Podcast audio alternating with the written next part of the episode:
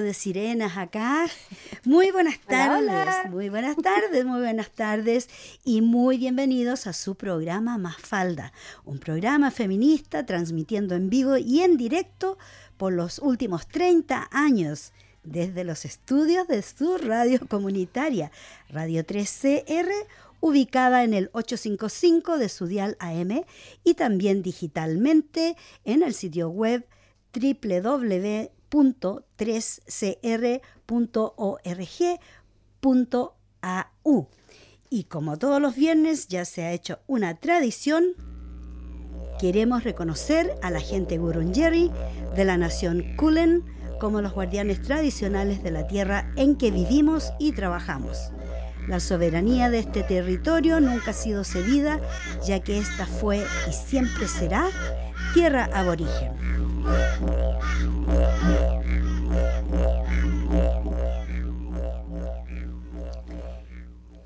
Buenas tardes, chiquillas, ¿cómo están hoy día?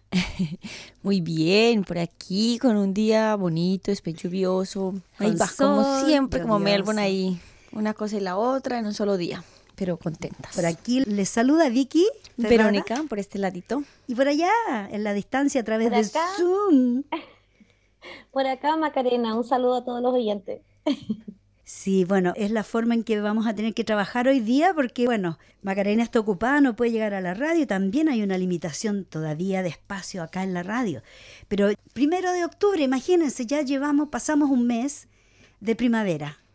Y ni se notó. Bueno, para los que estamos trabajando en casa, encerraditos, el solcito y eso de repente cuesta pillarlo, porque uno termina cuando ya el sol está bajando. Pero, pero vamos a tener un cambio de hora este fin de semana, chiquillas. Así es. Sí, cambiamos la hora el domingo en la madrugada.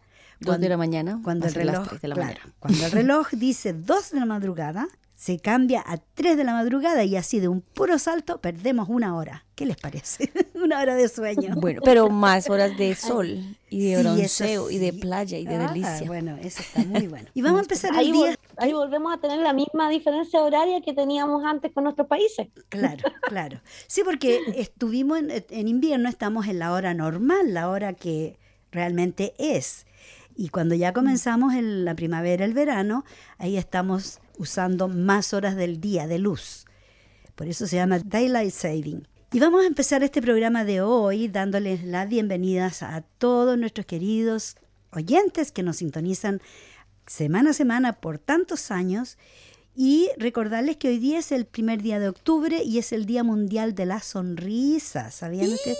Jijiji, hay que sonreír. Hay que sonreír a pesar de todos los problemas que hay en el mundo en estos momentos. Debemos mantener una sonrisa en nuestras caritas. Como dice un comediante, ¿Ya? la mejor arma es la sonrisa.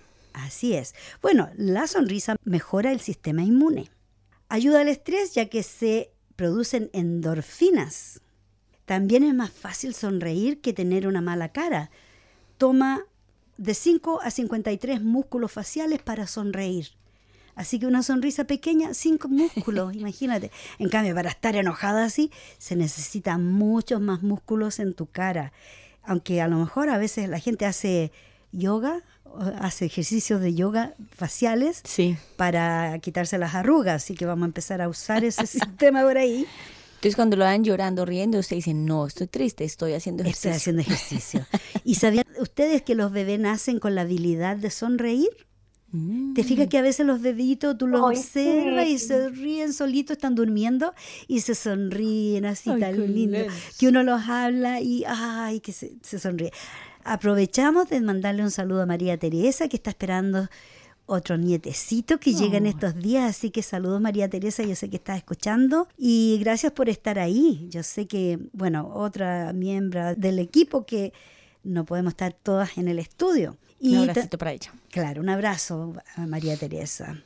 Y también quería contarles que hay 19 tipos de sonrisas. ¿Qué les parece? ¿Ah, que no se notarían 19 tipos de sonrisas. Así que cualquiera que sea la sonrisa que utilice, a sonreír. Así Ponga- sea mueco, no importa. Claro, así, una sonrisa rica. Eso es súper importante. Bueno, la noticia bomba de hoy día. ¿Saben cuál es? La noticia bomba. Vamos a empezar con esta noticia porque se trata de una mujer que ha estado en las noticias absolutamente todos los días dando los informes sobre COVID en New South Wales. Su nombre es Gladys Berejiklian. Bueno, esta señora, la premier de New South Wales, hoy anunció en televisión nacional su renuncia al cargo que ha llevado ya por cuatro años y nueve meses. Es la primera mujer premier en este lugar, en New South Wales, y ella es participante de los liberales. Nosotros cubrimos esta noticia el año pasado, no sé si fue a principios de este año, estoy un poco desfasada con los tiempos y los horarios, pero la razón por la cual ella renunció es porque fue informada que la Comisión Independiente de Corrupción la está investigando para saber si ella quebró la confianza de la comunidad cuando tuvo su relación secreta de cinco años con otro miembro del Parlamento, Darrell Maguire, ya que este caballero fue llevado a juicio, bueno, por corrupción. nada más y nada, menos. bueno, este parlamentario, Darrell Maguire, renunció ya hace tiempo cuando se descubrió lo que estaba pasando y Renunció porque se le acusó de corrupción al usar información confidencial y privilegiada para hacer inversiones de negocios que los beneficiaban. Entonces ahora la cosa es que van a, investigar a Gladys porque ellos piensan de que ella pasó información confidencial a este parlamentario que le ayudó a él a hacer negocios, a aumentar sus riquezas. Así que vamos a ver qué pasa. ¿Qué les parece? Pero ojo que ella no es que ella ha renunciado, a ella la renunciaron. Pero ella dice que ella renuncia. Es que en casos, eh, situaciones así, ella dice yo I te, resign. Te obligan a, te obligan a renunciar. Aparte que ella dijo, ella dijo en una declaración que este fue el peor momento para New South Wales que hubiese pasado esto. Por ella, ella, dijo, entonces, claro, pues si están con el, medio tete con la pandemia y ahora pasa esto, pero más encima, yo incluso al momento de que vi el tema de la renuncia, lo primero que se me pasó por la mente fue el tema de su mala gestión con respecto al tema de la pandemia. Oh, Eso yo pensé que. Claro. Después cuando me di cuenta que era el tema de corrupción, yo dije, ah, ya, date. Es otra eh, más. Exacto, sumarle más cosas. Claro, porque a las finales ellos tomaron muy a la ligera el COVID y eso significó que los números se dispararon al cielo, porque estaban teniendo miles de personas al día. Y ahora ya bajó a 800 y tanto y Victoria está haciéndole la collera. Estamos en esa situación que estuvieron los de New South Wales hace unas semanitas atrás nomás. Sí, nosotros ya vamos superando las, mil personas eh, todos estos días, así que esto es por culpa de Sydney. Echémosle la culpa a la Gladys. No, no, no. Bueno, en cuanto a noticias de COVID, acá en Victoria, vamos a hacer un pequeño update.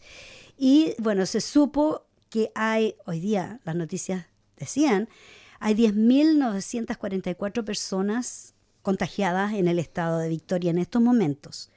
El miércoles que recién pasó, tuvimos 950 casos que decían, ah, fue lo máximo que hemos tenido. Sin embargo, al día siguiente tuvimos 1.438 casos, cinco personas muertas. Y esto debido a qué? Dicen las malas lenguas y las buenas lenguas, de que fue debido a las celebraciones ilegales y las protestas que hubieron la semana pasada, la semana anterior y por el furi, por el fútbol australiano, que se suponía que las personas no tenían que visitarse en sus hogares, no hacer fiestas. Y la gente hizo caso omiso a estas, eh, a estas reglas. Y debido a eso es que mucha gente se contagió.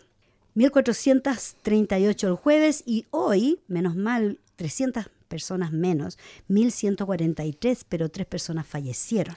En estos momentos hay 395 personas hospitalizadas. 87 en cuidado intensivo, 59 en ventiladores. De todas estas personas, de las 395 personas en hospitales, el 79% no ha tenido ninguna vacuna. El 24% de estas 395 personas solo tenían una dosis y el 5% de estas personas estaban, como dicen, fully vaccinated o dos dosis. Victoria en estos momentos tiene un 50.2% de personas mayores de 16 años que han tenido dos dosis de vacuna, lo que muestra, vemos que hay un futuro para nosotros 81% de personas tiene solo una dosis, o sea, ya pasamos el 80% que ellos tanto pedían. Así que obviamente las cosas tienen que empezar a relajarse un poco. ¿Cierto? O sea, ya estamos dando hora en ellos. Ahora, claro, de a poquito. Incluyendo, ya nos pusimos la vacuna aquí, las de este programa, para que sepan nuestros queridos oyentes. y bueno, las proyecciones a futuro son de que para el 15 de octubre todo trabajador autorizado debe tener al menos una vacuna. En este caso, yo personalmente, porque tengo que tener un permiso para poder trabajar, y precisamente ya tengo la vacuna, felizmente. Felicitaciones. Gracias, y tú también. Gracias. bueno, para el 26 de noviembre, todas las personas autorizadas, todos los trabajadores autorizados deben tener dos dosis. El martes que viene se levantarán las restricciones para la construcción, ya que las personas que puedan volver a trabajar van a ser los vacunados. Los profesores, personal médico y otros oficios o profesiones tienen sus propias fechas límite que tienen que estar vacunados para esa fecha. Subsidios de gobierno han sido otorgados a clínicas privadas, a farmacias, a médicos privados para que ayuden con la carga de las vacunas. Así que ahora no es que hay que ir a un lugar específico, se puede ir a cualquier médico. Generalmente ellos tienen la vacuna, las farmacias también están poniendo la vacuna. Desde el 4 de octubre, es decir, en unos poquitos días más, los que se pongan la vacuna Pfizer solo tendrán que esperar tres semanas no como ahora que tienen que esperar seis, semanas, van a poder esperar tres semanas. Y con respecto a las restricciones, ¿qué es lo que más queda? Toque. El toque de queda. toque de queda. Eso es lo que queda.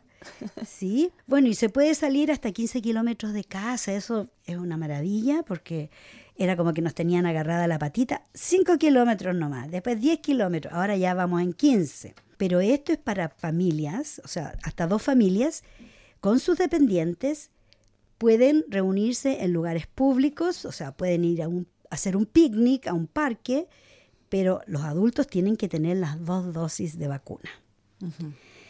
También se abrieron los lugares para hacer ejercicios al aire libre y en estos picnics, obvio que en el picnic se puede comer y beber sin máscara, porque es que hasta, hasta hace poco no se podía, no se podía, no se podía comer ni beber, solamente salir. Ejercicios al aire libre, se puede estar hasta cuatro horas afuera. No sé quién aguanta cuatro horas de ejercicio, pero, pero igual. La vacuna es obligatoria para todos los trabajadores de la construcción. Se dijo en las noticias esta semana que en solo un lugar de trabajo hubo un brote y habían 11 casos positivos. Dos personas pueden ejercitar con entrenador al aire libre. El cuidado de niños está accesible para todos los trabajadores esenciales. Las inspecciones de arriendo también ahora se pueden hacer por citas, o sea que se puede inspeccionar si alguien está por cambiarse, puede ir a mirar una mm. casita, un departamento, lo que sea, y la gente está permitido de cambiarse. Esta semana una de mis clientes se cambió y no hubo ningún problema, así que está todo bien. Este fin de semana algunos supermercados van a estar un poco escasos de personal ya que el aumento de cuarentena obligó a muchos trabajadores a estar fuera de su trabajo, porque hubieron brotes en supermercados como Coles, Woolworths y el otro es el Aldi, los más populares. Todavía está vigente el pago de 450 dólares si alguien tiene que parar de trabajar por esperar resultados del test. El pago de desastre de 750 dólares para las personas que perdieron de trabajar a 20 horas a la semana y 450 dólares para las que trabajaban menos de 20 horas van a ser gradualmente retirados o terminados a medida que se vayan levantando las restricciones. Así que no sé si ustedes tienen alguna otra noticia con respecto a actualidad del COVID. Más que... noticia, Vicky, es como resaltar el tema de la vacunación. Si tú te das cuenta en las cifras que nombraste de la gente que está hospitalizada, mucha gente que está hospitalizada es porque, o la gran mayoría es porque no tenía las vacunas. Entonces, resaltar ese tema. Insistimos en que el tema de las vacunas no significa que tú estés vacunado, no significa que no vas a tener el COVID. Mm. Significa que te va a llegar con menos intensidad. Lo otro también es que esta variante Delta es mucho más fuerte que las variantes anteriores, por lo tanto, claramente las tasas son distintas. Así es. De logro, ¿cierto? Pero aún así la vacuna nos protege muchísimo, muchísimo más que si, mm. sin estar con ella. Así es. Y, y, lo otro, comentarte una cosita que me enteré hace poquito de un eh, paper que, que salió porque en Estados Unidos unos abogados que veían a la gente antivacuna, contrataron, le pagaron un millón de dólares a un académico para que hiciera un paper para que corroborara científicamente, falsamente, obviamente era falso, de que las vacunas del COVID daban autismo. Okay. y él eh, sacó ese paper validando esa información y ahora muchos antivacunas están diciendo, hoy si hay estudios científicos que avalan esto, pero el tipo ya está incluso con temas judiciales ahora en el momento porque aceptó un millón de dólares, le sacaron la licencia de médico y, y, aún así hay gente que todavía sigue pensando eso, esa información es absolutamente falsa. Falsa. Bueno, mira, ya que tú lo mencionas, también están las noticias en todas partes de que se van a cancelar todas las cuentas de Facebook y de YouTube para las personas que ponen información falsa y que esto lleva, por supuesto, a la desinformación, lo que ha impactado en la gente que está en contra de la vacuna y de los lockdowns, porque como tú dices, le está dando la razón. Si este científico, después que le pagan un millón de dólares por decir falsedades, ya, bueno, ya no tiene más opción de que vaya a tener una cuenta en Facebook o en YouTube. Todas esas cuentas las van a eliminar para siempre. Eso salió en las noticias ayer nomás y ahora está dando vuelta por todos lados, haciendo ver a la gente que no deben esparcir noticias falsas. Porque lo único que hacen es... Es muy peligroso. Es peligroso. Es tan irresponsable que es hasta ilegal. Es ilegal que hagan ese tipo de cosas. Así que me alegro obviamente lo deben tener detenido. Mira, otra de las cosas que me enteré hoy día, Scott Morrison anunció que las restricciones para viajes internacionales se van a levantar sí, eso en algunas poquitas semanas para las personas con dos dosis. O sea, los que tienen las dos vacunas van a poder empezar a viajar en forma internacional y interstate cuando se levanten las barreras que hay, las restricciones. restricciones. Las personas que no han podido regresar a Australia, que están estancadas en diferentes partes del mundo, ya sean ciudadanos australianos o residentes permanentes, si están vacunados, ya sea con la AstraZeneca, Moderna o Pfizer, además de la vacuna china y también de India, van a poder regresar a Australia en unas pocas semanas. Las personas que quieran regresar a su país de origen como Macarena, que lo va a hacer pronto también, lo van a poder hacer y van a poder viajar al extranjero. Yo no sé qué regulaciones tienen en Chile para dejar entrar a la gente que viene llegando. No sé si les van a pedir vacuna o no. Ahí yo no, no tengo idea. Está terrible la cosa, Vicky. ¿Para qué te voy a mentir? Han cambiado las restricciones sobre el tema de los hoteles de residencia. La llegada en Chile la han cambiado como cinco veces. Primero empezaron a hacer un negociado con la cuestión. Claro, por supuesto. Luego empezaron a bajar el negociado. Luego empezaron a pedir más papeles. Luego empezaron a decir que ciertas vacunas sí y otras no. Ya, claro. ha sido todo un show. Así que lo que sí avisar a la gente que va a viajar, que haga toda la documentación por lo menos un mes y medio antes, porque es más o menos lo que se demoran en aprobarte el pase de movilidad para que puedas ingresar al país. Ok. Bueno, y acá en Australia, las personas que lleguen no vacunadas, porque de seguro que también van a llegar ciudadanos australianos y residentes permanentes, tal vez no vacunados, van a tener que hacer una cuarentena de 14 días y las personas con vacuna 7 días, pero en su hogar. No tienen que ir a un hotel determinado, porque también ya se comprobó que los hoteles no dieron resultado, porque por el contrario fue un foco de infección y ahora en estos minutos están llevando al Departamento de Salud a la Corte y los han encontrado culpables por negligencia. precisamente y van a tener que pagar millones de dólares en compensación. Hmm. Así que no se ve muy bien la cosa para los departamentos de salud que no supieron elegir las estrategias para lidiar con el virus. Así que, mira, tenemos una entrevista con una persona invitada, así que les voy a poner una cancioncita, una pequeña pausa musical y volvemos en unos minutitos, así que disfruten la canción que Ahí les digo, Lila Downs. Mexicana preciosa.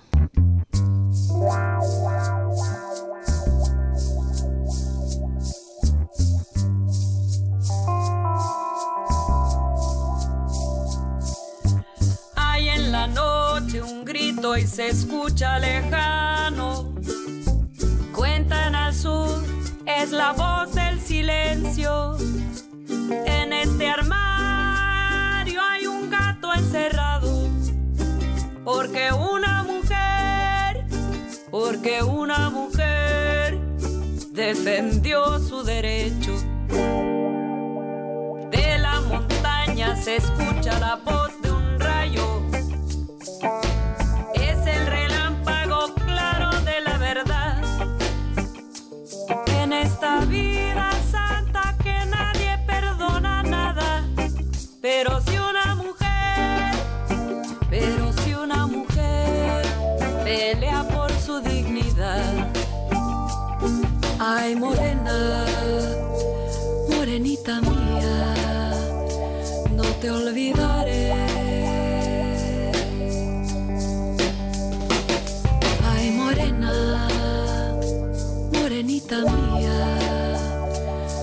te olvidaré.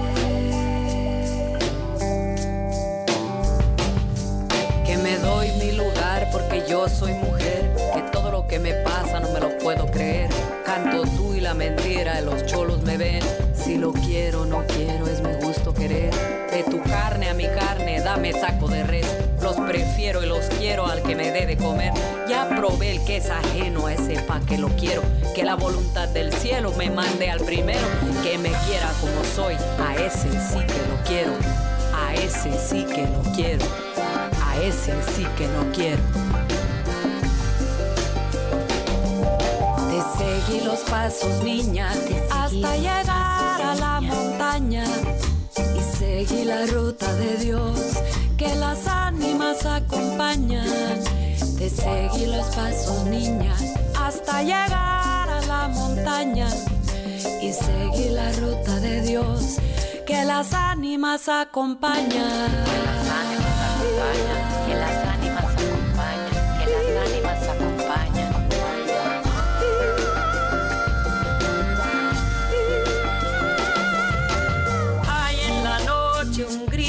se escucha lejano. Hay en la noche un grito. Cuentan al sur, es la voz del silencio.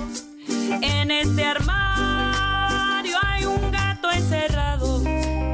Porque una mujer, porque una mujer defendió su derecho.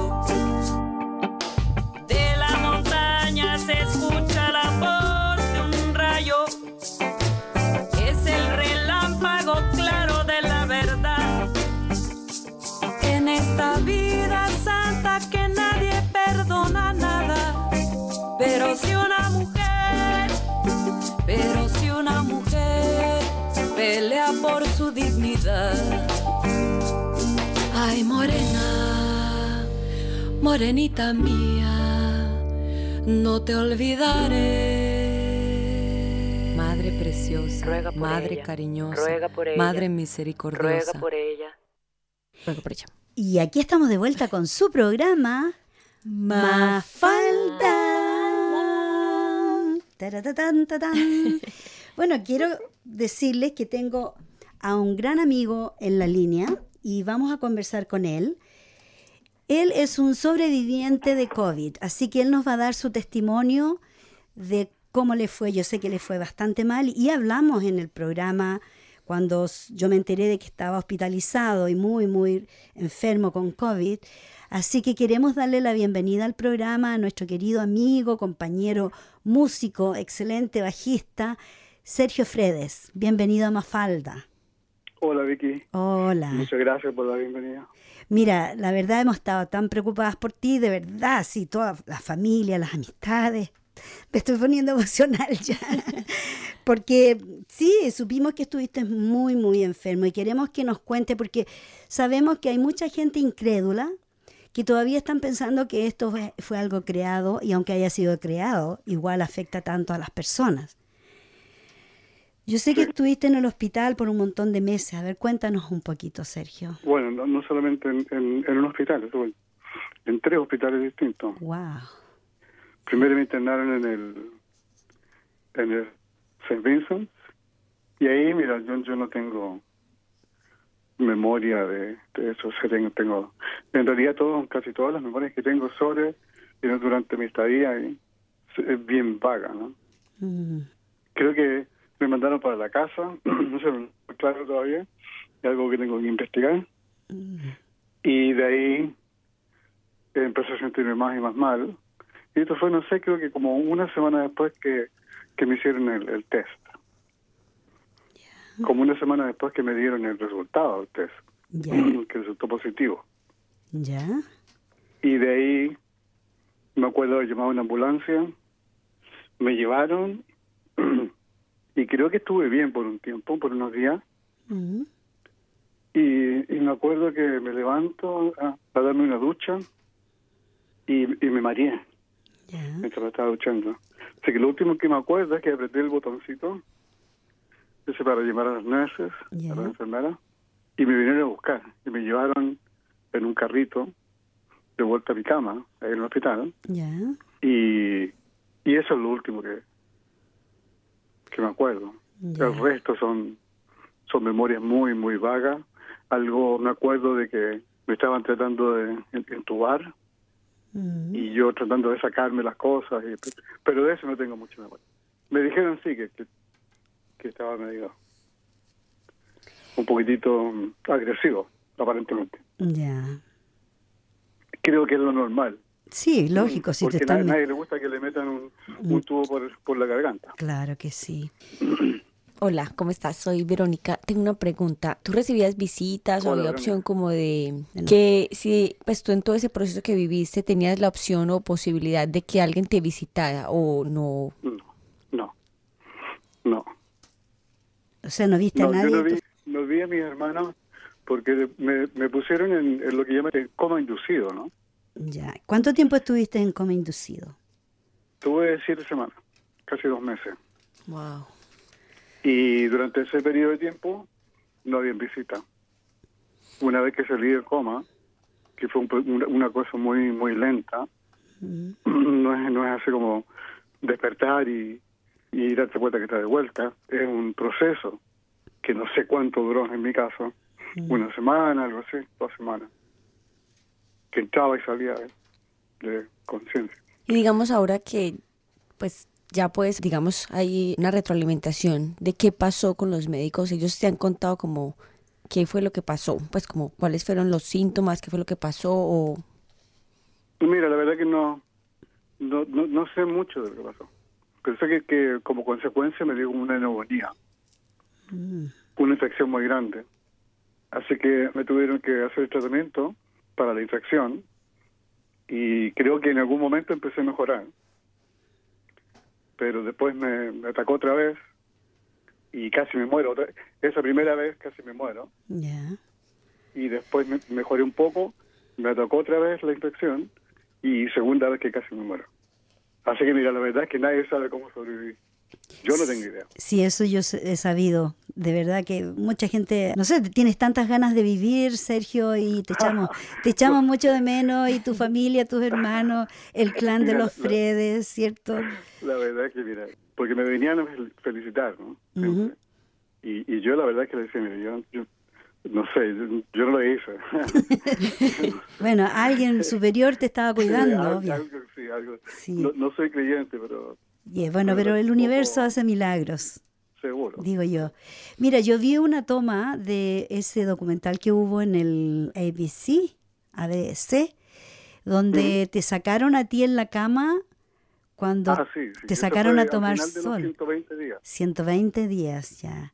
Y que todos los enfermeros y los médicos te, te aplauden cuando, cuando vas pasando algo bien emocionante, bien emotivo, porque eso significó que tú ya estabas de vuelta prácticamente. Sí, bueno, sí, había estado ahí, eso en la unidad de cuidado intensivo, y ya había cumplido 120 días. Meses. Chuta. Cuatro. Sí, tienes razón. ¿Y cuánto tiempo en total estuviste hospitalizado? En total como siete meses. Imagínate. Porque después de eso me mandaron a rehabilitación en el Caulfield, ya el hospital de Caulfield. Pero para mí una de las cuestiones más significativas, aparte del hecho de cómo se comportaron ahí en, cuidado intensivo, mm. gente son verdaderos ángeles. Seguro. La verdad es que trabajan como, no sé, no, se imaginan lo duro que trabaja esa gente. Sí. Yo estaba súper impresionado. Y de hecho, cuando porque al principio no pude hablar una vez que salí del coma, cuando empecé a hablar, bueno, al principio escribía, y cuando empecé a hablar, no les, decía que, descansaron un poco, porque los veía como andaban ahí con todo ese cuento que tenían de seguridad que tienen que utilizar. Claro. Transpirando, cansado, horas larguísimas, y creo que había muchos casos en ese, en ese tiempo, esto es más o menos en julio. Claro. Del año pasado. Fue el brote grande en ese momento. Fue un brote bien grande, sí. Yo me enteré que tu mamá también estuvo con COVID, pero a pesar de que ella ya es una persona mayor, no le afectó tanto como a ti, no. ¿cierto? Ella estuvo en también en el St. Vincent. De hecho, nos, nos vimos ella. Ah. Y ella estuvo un mes. Un mes. Yo creo que el hecho de que de que me mandaron para la casa esta tos es una de las secuelas del COVID, para que lo sepa la gente. Claro. Y es con algo con lo que tengo que vivir todos los días ahora. Yo no sé por cuánto tiempo, yo no sé si esto va a mejorar o no. Mira, sí, con la cuestión de la vacuna, eso yo se lo dejo a cada cual, sabe lo que hace con el cuerpo con su vida. Mm. Yo no voy a jugar a nadie, pero tengo la sensación de que, de que es algo necesario, ¿no? en mi vida me he vacunado varias veces cuando era chico. Claro. Imagino que tú también. Todo el mundo. sí. Así que no, es algo completamente nuevo. Claro. Y, estoy, y también estoy consciente de que hay mucha gente que desconfía en general. Sí. Y no los culpo. La industria farmacéutica no tiene muy buena reputación, pero Por supuesto. es lo que tenemos y, y yo me vacuné, ya, ya tengo mi, mi primera vacuna y la segunda me la ponen en tres semanas más, creo. Porque tú lo que, lo que tuviste el COVID no fue el Delta, fue el COVID-COVID, o sea, el, primero. Sí. Mm. sí. Me parece Así que, un poco, un poco perseguido con, con el Delta. Así que tengo, tengo mucho más cuidado. Claro que sí. Es que tienes que tenerlo porque tu cuerpo todavía está recuperándose. Si te quedó esa, esa tos crónica ya, es difícil. Y, otras cosas también. Ya. Una, una cosa, ¿cómo es que le llaman? neuropatía, ¿no? Que, que daño de nervio en el, en el pie. Por supuesto, si estuviste tanto tiempo acostado. Sí, sí, y, y, conectado a una máquina, creo que es el resultado de eso también. Mm. Una máquina que se llama ECMO, que lo que te está, es como una transfusión de sangre constante. Mm. en realidad es, es, es como un corazón. Claro. Que está bombeando, que está haciendo circular la sangre alrededor del cuerpo. Yeah. Parece que Macarena quiere hacerte una pregunta, porque mm. Macarena la tenemos a través de Zoom. Estamos con todo un poco de tecnología, el teléfono, el Zoom y en persona. Así que Macarena, adelante, haz, haz la pregunta.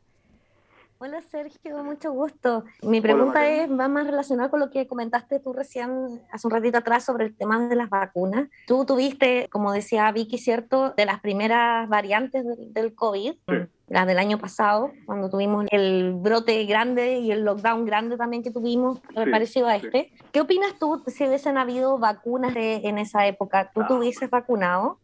Y, y lo otro también es que tú dijiste, señalabas que en realidad como que era decisión de cada cual el tema de, de vacunarse, ¿cierto? De qué, qué hacer sobre, sobre su cuerpo y eso es súper valioso también. Pero ¿qué opinas sobre el tema, de, el tema colectivo, en cómo impacta a otra gente? Porque el hecho de que no nos vacunemos significa que no solamente es una decisión que nos está afectando a nosotros de forma individual, sino que a la sociedad en su conjunto y de forma colectiva. ¿Qué opinas de eso?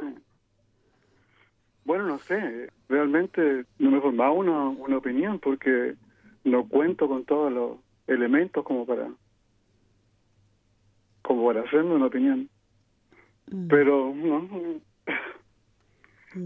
yo creo que es, lo mejor que podemos hacer, vacunar, ¿no? Claro. Pero la verdad es que, no sé, mira, no, no, no puedo comentar mucho más que eso, la verdad. Yo creo que es prerrogativa de cada cual. De cada uno, ¿cierto? Yo lo estoy haciendo pensando también no solamente en mí, sino que en la gente alrededor mío y en la comunidad. Y eso yo creo que tiene que quedar a conciencia de cada uno. Seguro, sí. seguro. Verónica quiere hacerte otra pregunta. Sergio, una pregunta. ¿Tú recuerdas de dónde o en qué momento o situación o circunstancia se pues llegó el contagio a ti? O sea, ¿cómo te contagiaste? ¿Tú recuerdas eso? No, no. No, en ese tiempo la cosa esa de la trazabilidad no era muy buena, entonces a mí yo no me acuerdo siquiera que se me preguntaron, pero sospechamos aquí que, porque mi mamá ya estaba en el Royal Melbourne, ah. como una semana y media antes, así que sospechamos que puede que se haya contagiado ahí.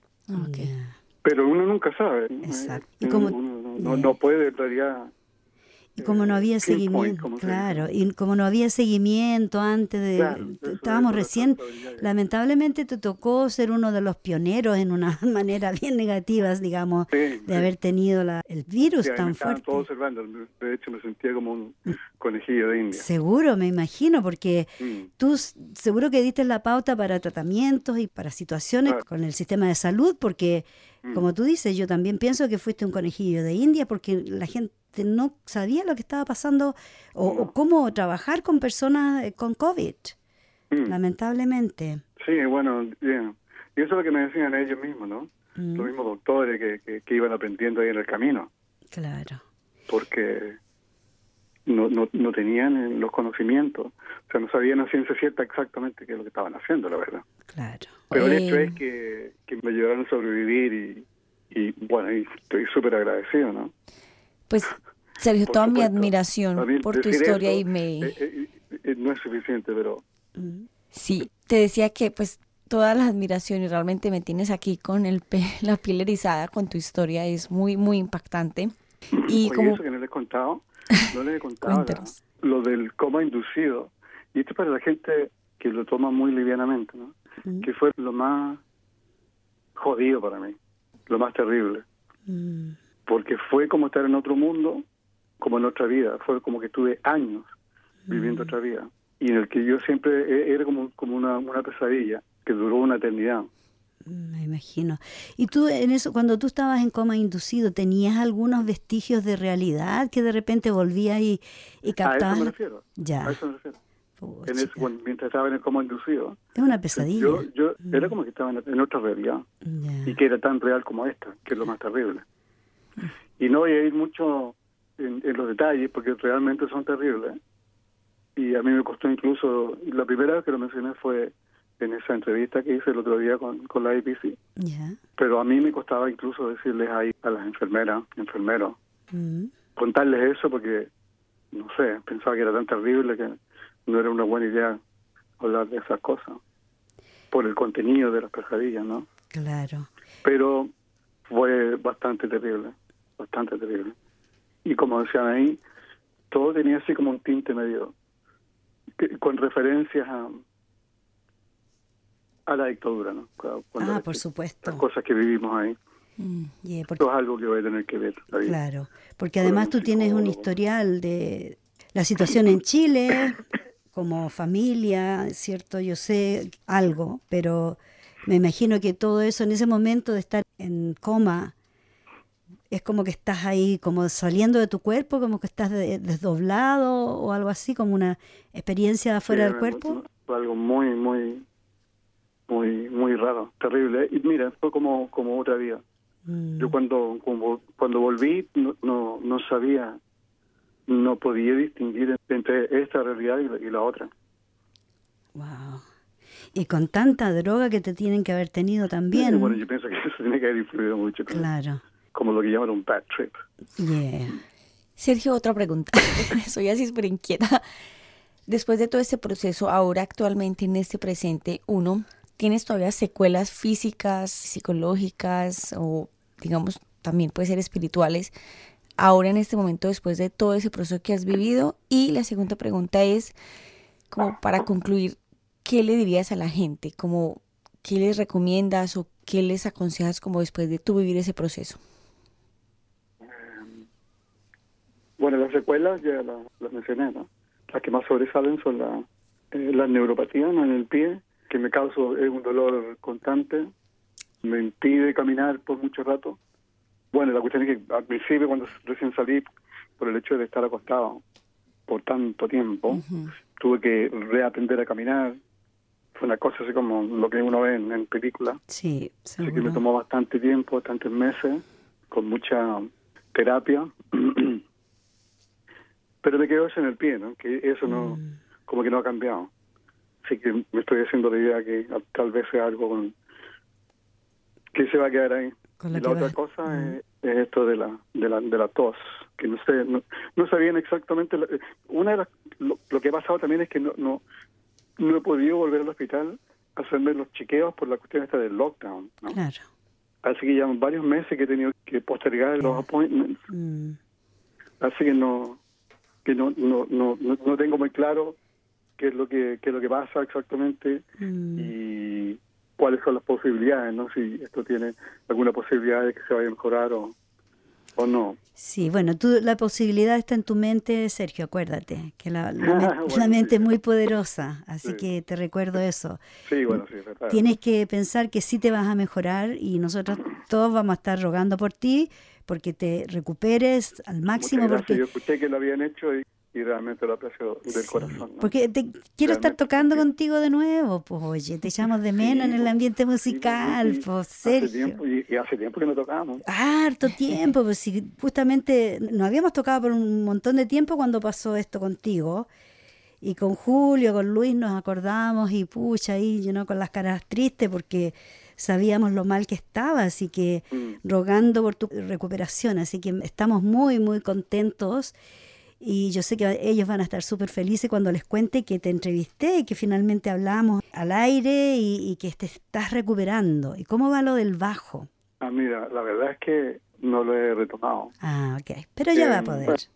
sí, bueno, he estado, me he estado concentrando en, en otros aspectos de la música, ah, eh, en, composición y ese tipo de cosas, así, algún equipo electrónico, así que me he dedicado un, poco a, la composición. You know, no sé de corte más o menos. Qué bueno, vamos a tener canciones nuevas. claro, está bien. Hay que, hay que Tenemos Sergio para, para rato. Claro, no, no, de todas maneras. bueno, sí, esperemos, ¿no? Sí, de todas maneras. Yo creo que sí. Sergio, mira, lo otro que tú no lo has mencionado, pero yo recuerdo que me contabas que te costó mucho volver a retomar el lenguaje. Sí. ¿Ya? Y eso la gente no se hace la idea, por ejemplo, de que después que te entuban y que te hacen una, herida en la garganta, porque es tener un tubo ahí por meses. Sí, y no solamente un tubo, era una serie de cables cuando los primeros días que donde ya estaba un poco más lúcido, eh, yo me acuerdo tratando de, entender dónde estaba y qué es lo que había pasado. Fue bastante difícil porque no me podía mover. De hecho, hay uno, unos grupos así de personas que iban pasando y le llaman turners. Turners en, en, términos de, de, turn, de, de, dar vuelta. Ah, para que, Claro, porque, porque para la gente hay que estar en, en el ICU que no se pueden mover. Sí que están, lo, los dan muerto por un lado, para otro, para que no estén en la misma posición todo el día. Claro, porque además se hacen heridas en el cuerpo de, estar ahí. Claro, claro, y que mm. afecta la piel y, se pueden formar, ¿cómo se llaman? Llagas. Blood Coágulos. coágulos, yeah. ese tipo de cosas así. Así que mm, son muy necesarios Así que bueno, a ese punto, así, así estaba. Bueno, Sergio, mira, lo importante es, claro, yo sé que la pasaste muy mal, pero en este momento tenemos que celebrar que estás de vuelta que te recuperaste y que estás todavía en recuperación. y te agradecemos muchísimo por eh, darnos esta entrevista y ojalá que tu testimonio le sirva a los incrédulos, le sirva a la gente que todavía es cierto. Eso sí, ¿no? que, la gente tenga cuidado y que, que lo tomen en serio, ¿no? las indicaciones que, que dan, que, se tomen en serio. Claro Yo, eh, eh, caminando por acá, me doy cuenta que hay mucha gente que no lo está haciendo y aquí y ahí, ahí tenemos los números sobre mil ya. ¿no? Sí, mm. estratosférico. Sergio, un millón de gracias y como te digo, bienvenido al programa de nuevo. Cuando gustes nos puedes comunicar y estamos muy agradecidas por esta entrevista. Que te vaya muy bien, te deseamos mucha suerte. ¿Y ustedes? Sergio, un placer conocerte. Espero algún día conocerte en persona. Tocando. Tocando con la música. Y nada, toda mi, mi admiración y nada, mucha fuerza muchas gracias. Muchas, muchas, muchas gracias, Sergio, por tu testimonio. Estoy segura de que esto va a ser súper significativo para nuestros oyentes. Así que muy agradecidas de poder contar contigo el día de hoy. Muchas, muchas gracias. Un placer, un placer. Ok, Sergio, chaito entonces. Estamos al habla, ok. okay. Chao, chao. Chao. ¿Qué les parece? me quedé así. Excelente entrevista de Sergio. Muchas, muchas gracias por haber este, compartido toda esa información con nosotros. Nos sirve para aclarar un montón de dudas que puedan quedar. Todavía hay gente, como tú bien dijiste, incrédula sobre el tema del COVID, que el COVID existe, que hay gente que ha sufrido las consecuencias y tenemos sobrevivientes como Sergio, ¿cierto? Que podemos decir que menos mal que están bien, con alguna secuela y todo, pero están vivos, están bien, pero tuvieron que pasar por toda esa situación y en tiempos de que antes de que tuviéramos las vacunas. Así es. Bueno, yo te digo, estoy emocionada de haber podido hablar con Sergio de nuevo porque tú sabes que cuando tú conoces a alguien, cuando te dicen que está hay gente enferma de COVID, pero es como así abstracto. Como muy lejano. Claro, pero cuando tienes a alguien cercano que tú quieres, que has compartido y todo, y sabes que esa persona de pronto está en el hospital, entubada, y pasan meses y meses, y estamos ahí a la espera de saber que se está mejorando, que se está mejorando, y ahora saber que se mejoró y que está en casita, es un gran aliciente. Claro, qué maravilla. Sí. Vicky, yo quisiera decir algo cortito en ese minutito antes de que se nos pase, más que nada por el, por el tema temporal, de que se nos puede pasar la idea. Ya, dime. En Iquique, en el norte de Chile, durante la semana pasada hubieron unas manifestaciones en donde quemaron algunos artículos de migrantes que estaban viviendo en una plaza de la mm, ciudad. Sí. Quisiera decir que como parte de que soy una chilena migrante, ¿cierto? Viviendo afuera, estos actos de xenofobia que se vivieron en Iquique me afectaron profundamente. Estoy absolutamente indignada y me causó un dolor gigante de que no podamos ser solidarios con nuestros compañeros latinoamericanos, exacto, que se encuentran en nuestro país. Yo estaba, es terrible. Estaba, pero con rabia, tenía una mezcla de, de sentimientos, porque digo yo, ¿cómo, hasta qué punto avergonzada de esos chilenos que hicieron eso, a los pobres venezolanos que estaban viviendo en carpas con lo mínimo y van y se los queman, es algo que no tiene nombre. Esto es un tema, es un tema de xenofobia, de racismo, de aporofobia, porque tenemos un rechazo a las personas que están en situación de pobreza. Eso se ha expandido totalmente en la, en la, sociedad chilena y afecta principalmente a los, a los migrantes, con discursos de odio que han sido una expresión, pero así garrafal, ¿cierto? Sí. De una como nueva forma de discriminación que estamos utilizando en el país. Así que xenofobia, racismo, aporofobia, junto con clasismo, están fortaleciendo los movimientos fascistas. Y el, quiero recalcar además que el fascismo no se combate con ideas, el fascismo se combate luchando. No nos olvidemos de la imagen de esta mujer en una protesta en el año 85, una alemana, hija de una sobreviviente judía de la Alemania nazi, golpeó en una marcha nazi, golpeó a un nazi. Y esa imagen de ella dio la vuelta al mundo y hoy día tiene una estatua. Qué bien, bravo. El fascismo no se combate con ideas, se combate luchando. ¿Ya está claro? Que solamente decir eso y decirle a los chilenos que leí algunas opiniones en algunos grupos nosotros también somos, migrantes. Exacto. Tengamos residencia, nunca vamos a perder nuestra nacionalidad. Exacto. Ni en nuestra ciudadanía en Chile. Así que por lo tanto seguimos siendo migrantes. Así que no nos olvidemos de eso. Así es. Bueno, ya llegó el momento de despedir. Gracias Macarena. Me resulta que muy acertado lo que tú dices y apropiado para el momento.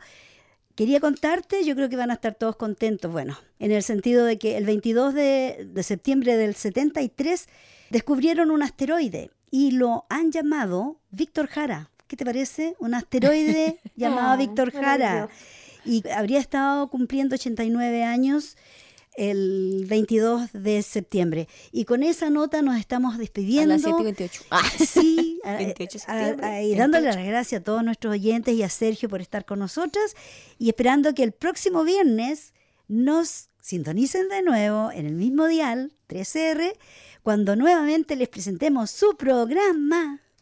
Mafalda. Chao, chao. Chao, chao. chao. Yo pregunto a los presentes si no se han puesto a pensar que esta tierra es de nosotros y no del que tenga más.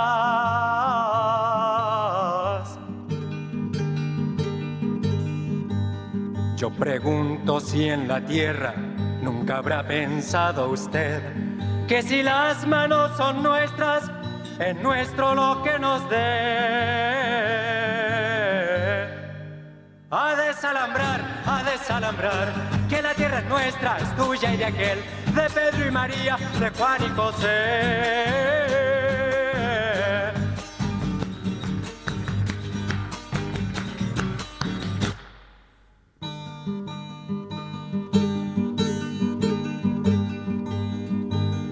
Si molesto con mi canto alguien que no quiera oír, le aseguro que es un gringo o un dueño de este país. A desalambrar, a desalambrar, que la tierra es nuestra, es tuya y de aquel, de Pedro y María, de Juan y José. A desalambrar, a desalambrar que la tierra es nuestra, es tuya y de aquel, de Pedro y María, de Juan y José.